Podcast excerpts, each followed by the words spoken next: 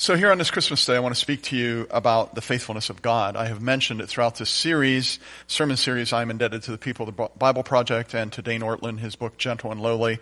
Those videos and that book has really shaped my thinking as I've written these sermons to share with you this morning. And it's kind of given us our key verse, which is in Exodus chapter 34.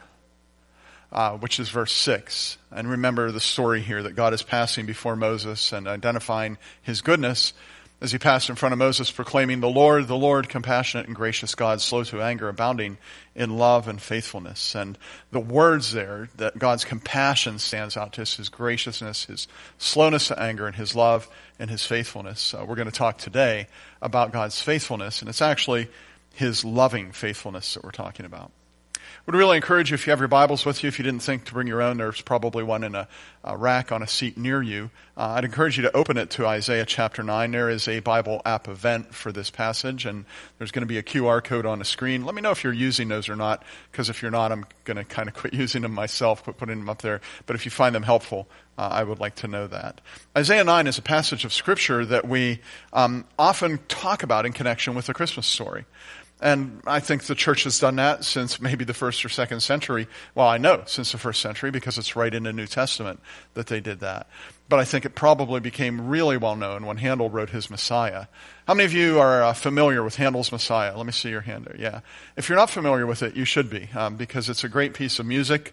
Um, just like any album, with the exception of every Beatles album, just like any album, there's some songs that are better than others. All the Beatles songs are great, but Handel missed it on a couple. Just a joke, just making sure you're paying attention. Yeah. But um, there are some songs that are better than others, but man, when you hear that, for unto us a child is born, you know that that guy, he knew what he was doing when he was putting notes on a page. And it's just beautiful music. It's a Christmas song, and this is a Christmas passage, and we're going to read it together. So follow along silently as I read the first seven verses of this chapter. By the way, never forget, Isaiah is writing 700 years before Jesus shows up in that manger. Listen to what he says. Nevertheless, there'll be no more gloom for those who are in distress.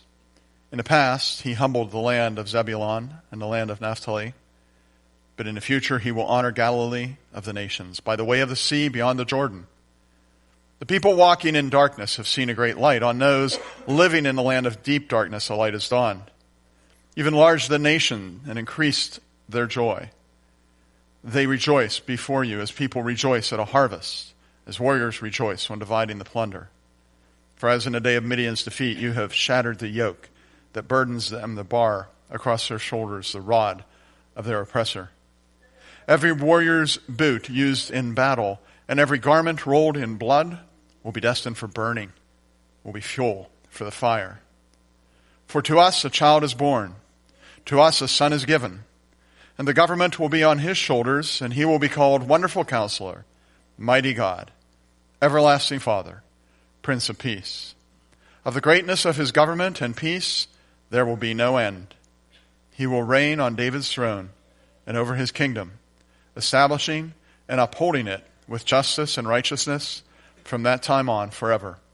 The zeal of the, Almighty, the Lord Almighty will accomplish this think of this passage, and I just think this is a passage that 700 years before Jesus is born in Bethlehem carried a promise that light was coming. A promise. Promise. I read a story this week about a little boy who'd been acting up in class. He was in an elementary class, second grade, first grade, something like that. And uh, when he got in trouble this time, he went up to the teacher and she said to him, Do you remember what you promised me? He looked up at her and said, Yes, I remember. I, I, I promised I wouldn't behave. I, I promised I would not misbehave in class anymore. And again, she looked at him and said, And do you remember what I promised you? And the boy responded, Yes, you promised me that if I misbehaved again, you would send me to the principal's office. So the teacher looks and says, So what needs to happen next? And the little boy looked up and said, Well, I guess that since I broke my promise, it'll be okay if you break your promise. yeah. Clever boy, clever boy. You know, promises are important. They're important to keep. And God promises repeatedly that light is coming into the world. He promises that in the passage we just read. It is such a sure thing, he speaks of it as if it is already done, and, and it's rendered to us in the past tense. The people walking in darkness have seen a great light, and those living in the land of deep darkness, a new light has dawned. There's a promise. Light is coming. And that light is Jesus. When you read a Christmas story and you read the opening stories of Jesus' life, even before he's born, you see this. You see it in the story of John the Baptist at his birth. John the Baptist is born just a short time before Jesus. He is coming for the express purpose of the express purpose of proclaiming Jesus' birth, preparing the way of the Lord. And when he is born, his dad, Zechariah, praises God in song. And that song happens to be written down in Luke chapter 1. Toward the end of it, in verse 79, this father of John the Baptist says that that light is coming to shine on those living in darkness and in the shadow of death to guide our feet into the path of peace. Do you see that he's making an allusion to Luke, I'm sorry, to Isaiah chapter 9, verse 2? The people walking in darkness have seen a great light. On those living in the land of deep darkness, a light has dawned. Light has come. And Advent reminds us God is faithful to keep his promises. God's faithfulness is seen in the birth of John the Baptist, and it's seen when Jesus is presented at the temple. You probably know the story. Jesus is like 40 days old, so it's time to take him to the temple and present him there. There happens to be a man who's in the temple. He's there quite frequently, and he's there, he's there because God has told him, you will not die until you see the Lord's salvation, until you see the Messiah. And so he's there at the temple, and here comes Mary and Joseph with a 40 day old baby to present, named Jesus. And the Spirit of God says to Simeon, That's the one. That's the one right there. And so Simeon, he has a song that he says. And in Luke 2:29 he says, "Sovereign Lord, as you have promised, you may now dismiss your servant in peace. For my eyes have seen your salvation, which you have prepared in the sight of all nation, a light of revelation to the Gentiles and the glory of your people Israel. Do you hear how that fits with Isaiah 9? The people walking in darkness have seen a great light. On those living in the land of deep darkness, a light has dawned. Advent. It reminds us that God is faithful to his promise. Let me just give you one more example. It comes from Jesus himself, and you see that God's faithfulness is actually seen in Jesus' ministry.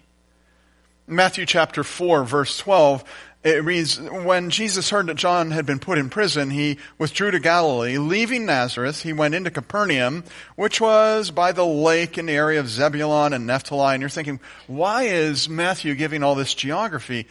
Because it's a fulfillment of Isaiah 9.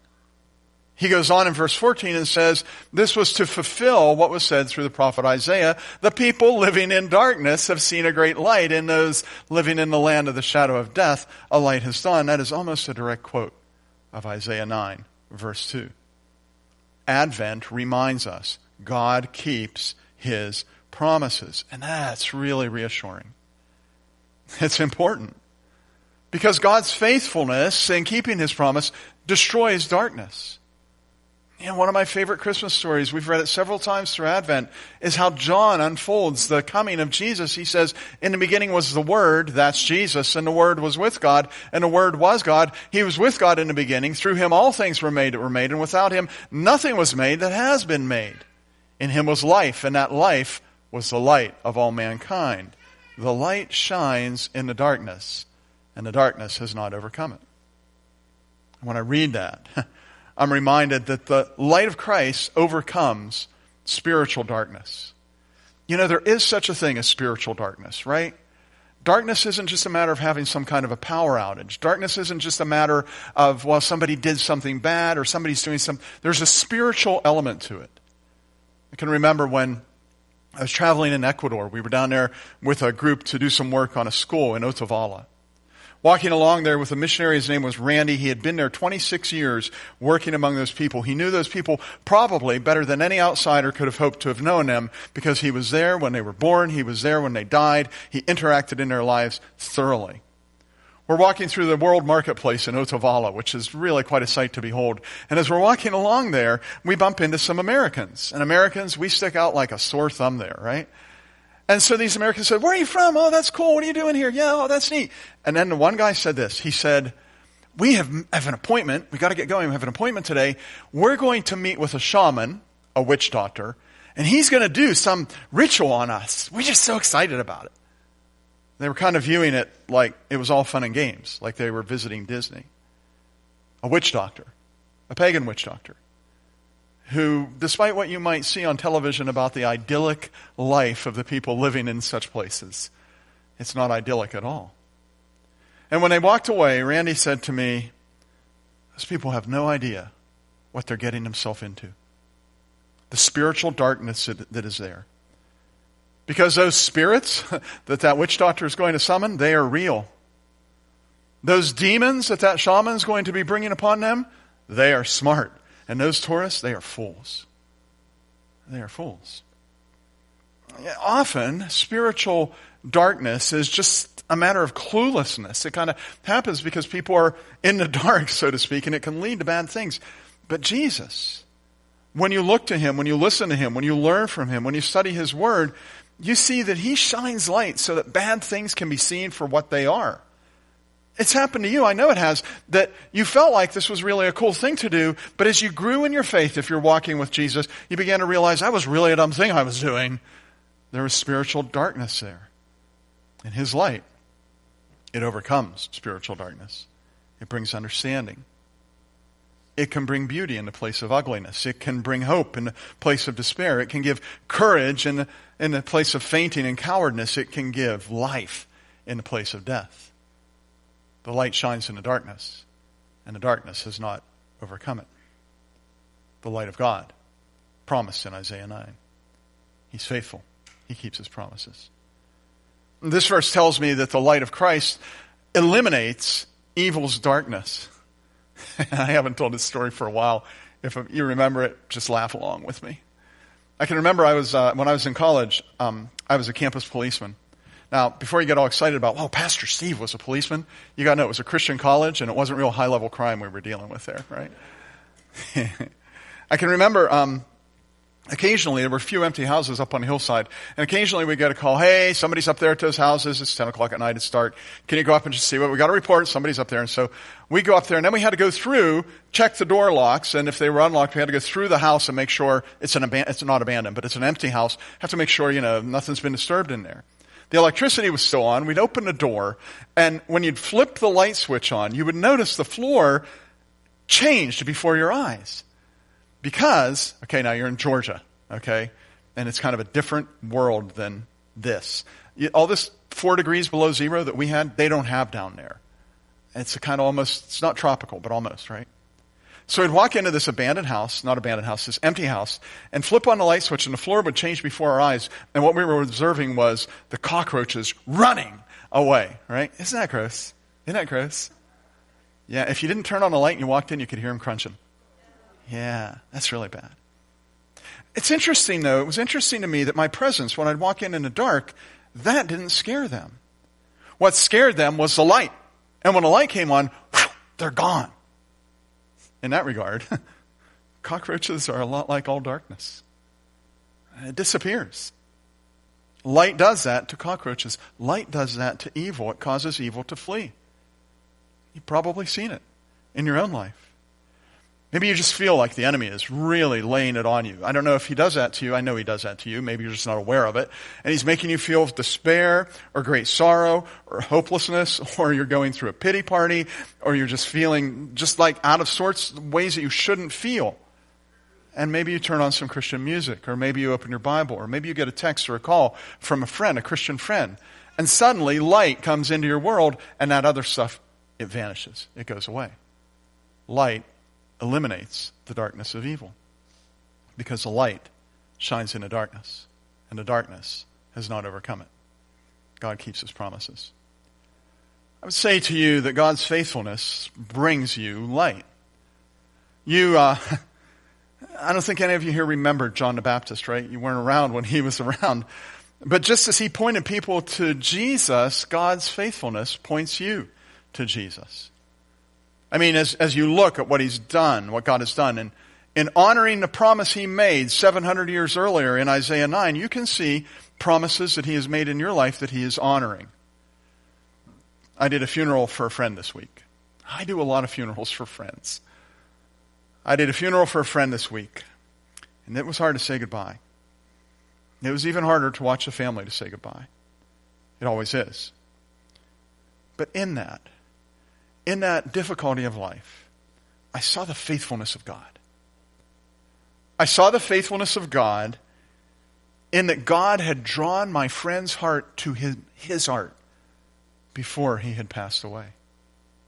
That's the faithfulness of God. I saw the faithfulness of God in bringing people out on a, on a December day into a church for a funeral service for the express purpose of showing their respect to the deceased and telling the people who are there that are left, you are not alone. You're not alone in your grief. And that's the faithfulness of God. I saw the faithfulness of God simply in bringing light to a dark time. Jesus is that light, and his faithfulness points us to him. And in doing that, God's faithfulness points you to salvation. We read what Simeon said a short time ago. It's from Luke 2:29 where he says, "Sovereign Lord, as you have promised, you may now dismiss your servant in peace." You get what he's saying? He's saying, okay, God, you told me that I wouldn't die until I saw the Lord's Messiah, your Messiah. I've seen him. Go ahead, pull the plug. I'm ready to die. That's what he's saying. And then listen to what he says, though, about what he has seen. He says, My eyes have seen your salvation, which you have prepared in the light of nations, a light for, the revela- for revelation to the Gentiles and the glory of your people Israel. The light Jesus is salvation. In a Christmas story, when we're speaking of how we're going to give Jesus a name, the angel says, You will call his name Jesus, for he will save his people from their sins. He saves you from God's wrath. He saves you from despair. He saves you from a, a trivial life, even a meaningless life. He saves you and enriches your life, giving you a taste for what is good. I mean, did you ever did you ever see someone, a little kid, and you know, somebody puts down a really good meal in front of them and they taste it, and because they're not familiar with it, they're like, eh, this is gross. Maybe your husband does that. You know? And, and it's like, I, I, can remember in, in, my first church, there was this guy that bought these little microwave $2 cakes, and he'd bring them to church dinners, and everyone's like, oh, we need to have his cake. That's the best cake going. Until my wife brought a cake made from scratch that was the same chocolate kind of stuff. Nobody ever wanted those other ones. Their taste changed. That's kind of the way it is when you turn your heart to Christ. The, the, the mud pies that you've been making pale in comparison to the trip to the beach that He wants to take you on. And He gives you a taste for something that is, that is much greater. And, and he, he loves you deeply, drawing you toward Him like a wayward child and giving you hope in light, the hope of eternal life. He's faithful. God's faithfulness tells you you can trust Jesus. You can trust Him when the promises, you can trust Him when He promises, rather, that He's going to pay for your sins. Um, there are many places that he mentions this, but I'm thinking of Mark 10:45, where he uses a messianic t- title for himself, the Son of Man, and he says, "For even the Son of Man," Jesus says, "even I didn't come to be served, but to serve and give my life as a ransom for many." He is faithful. He said he would do that. He did that. You can trust him when he promises to give his life to pay for your sins. And you can trust him when he promises that you can have an eternal home. He's sitting with his disciples at the, the Last Supper. It's the Last Supper before he goes to the cross. He will be arrested in just a few hours. And in that moment, he speaks to them with a promise. He says, Do not let your hearts be troubled. You believe in God? Believe also in me. My Father's house has many rooms. If that were not so, what I've told you, I'm going there to prepare a place for you. And if I go to prepare a place for you, I will come back and take you to be with me, that you also may be where I am. He is faithful. You can trust him to do that. You can trust his work on the cross to pay for your sins. His work on the cross, theologians say, is efficacious.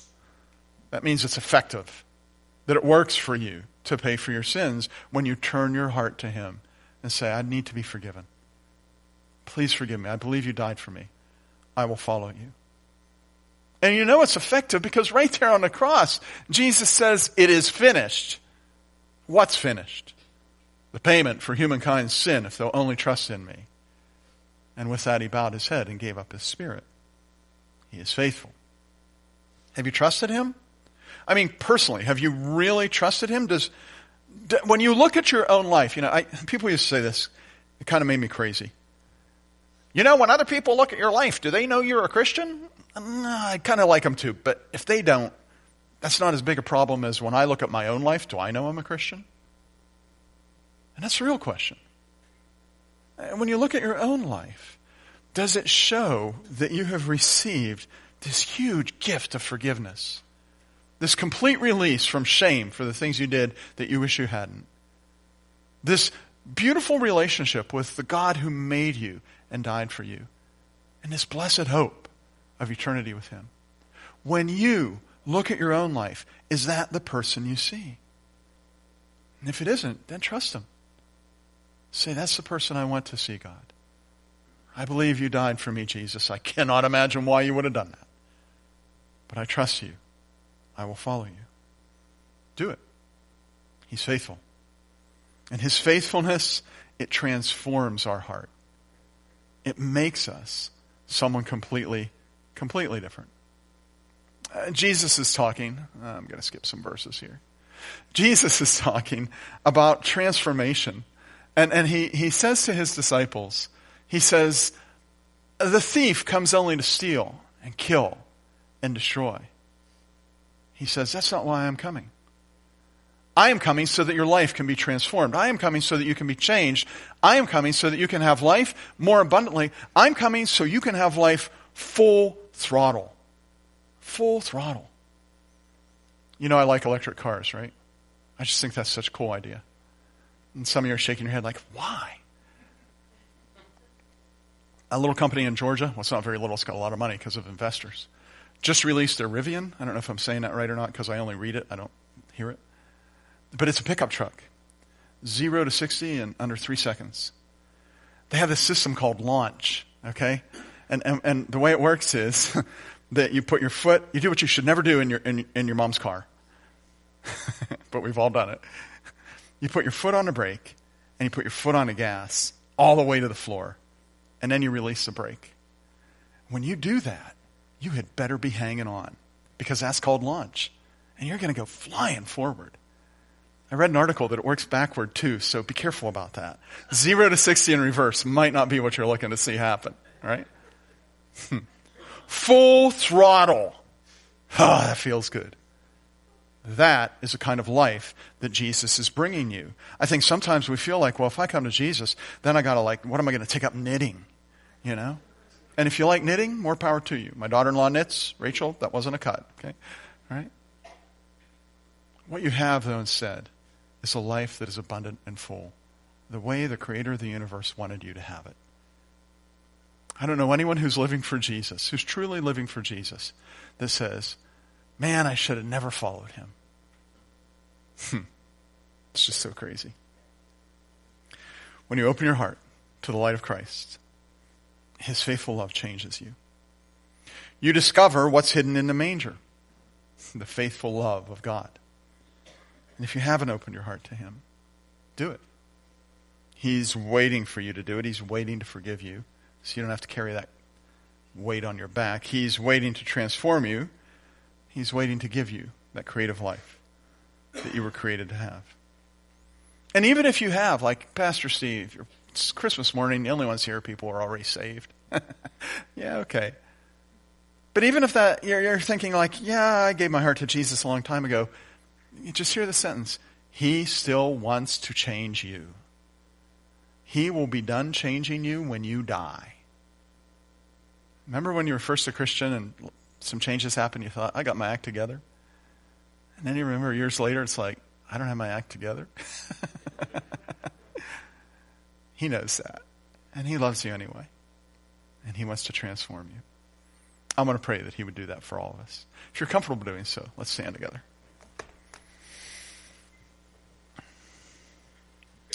Lord Jesus, we're thankful that you are the one who is in the manger. And that when we look to you, we see the compassion of God, the grace of God. We see the abounding love of God. We see, we see what we're talking about today, the faithful love of God. We lean into that love with all our hearts. We accept that love. Yeah, maybe some, for the first time, says, Wow, I finally get it. I want to be forgiven and I want to follow Jesus. So as they tell you that, just inside of their, the silence of their thoughts, I know you'll hear them and you'll work with them to help them become who you created them to become. And others who are here or online listening that maybe years ago we did that and we've been following Jesus for years. We still want to grow more.